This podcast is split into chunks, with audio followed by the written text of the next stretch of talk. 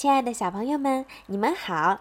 今天呀，小鱼姐姐要给你们讲的故事名字叫做《奥利威拯救马戏团》。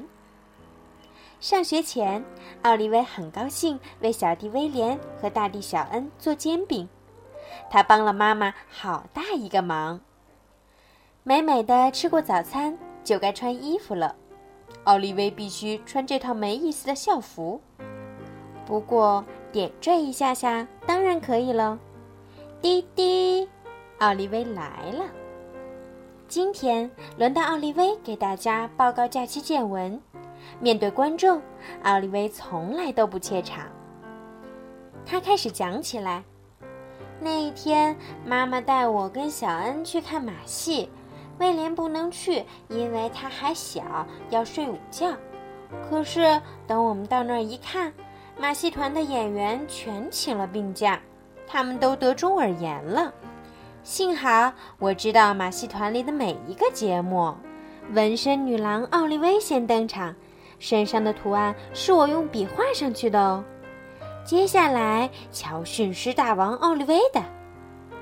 勇士奥利威挑战高空走钢丝，还踩高跷，还耍球，还扮小丑，还骑独轮车。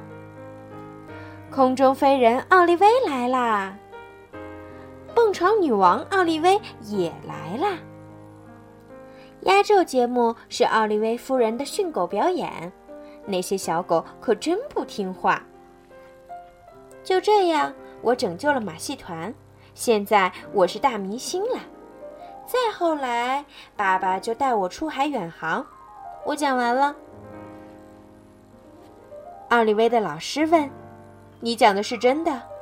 奥利威说：“是真的，全都是真的，全都是真的。”奥利威，你肯定没记错，我记得清清楚楚。奥利威优雅的回家去了，跟平常一样。奥利威的妈妈问：“宝贝儿。”今天上学好不好啊？还行，奥利威回答。妈妈问：“都干什么了？”“什么都没干。”要睡觉了。当然了，奥利威一点都不困。妈妈说：“晚安。”奥利威说：“妈妈晚安。”闭上眼睛呀。已经闭上了。那就快睡吧。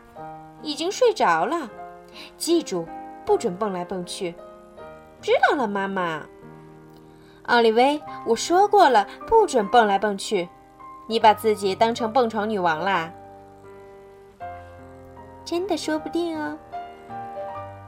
好了，小朋友，今天的故事就讲到这儿了。你们喜欢今天的故事吗？